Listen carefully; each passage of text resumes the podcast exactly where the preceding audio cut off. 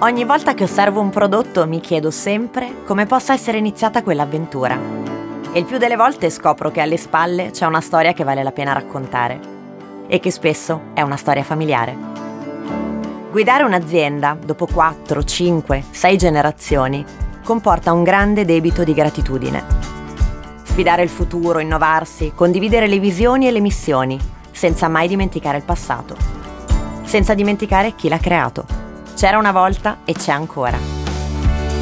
Io sono Chiara Maci e questo è Ritratti di famiglia, un podcast che vi porta alla scoperta delle famiglie che da una loro intuizione hanno creato grandi imprese nel mondo enogastronomico italiano.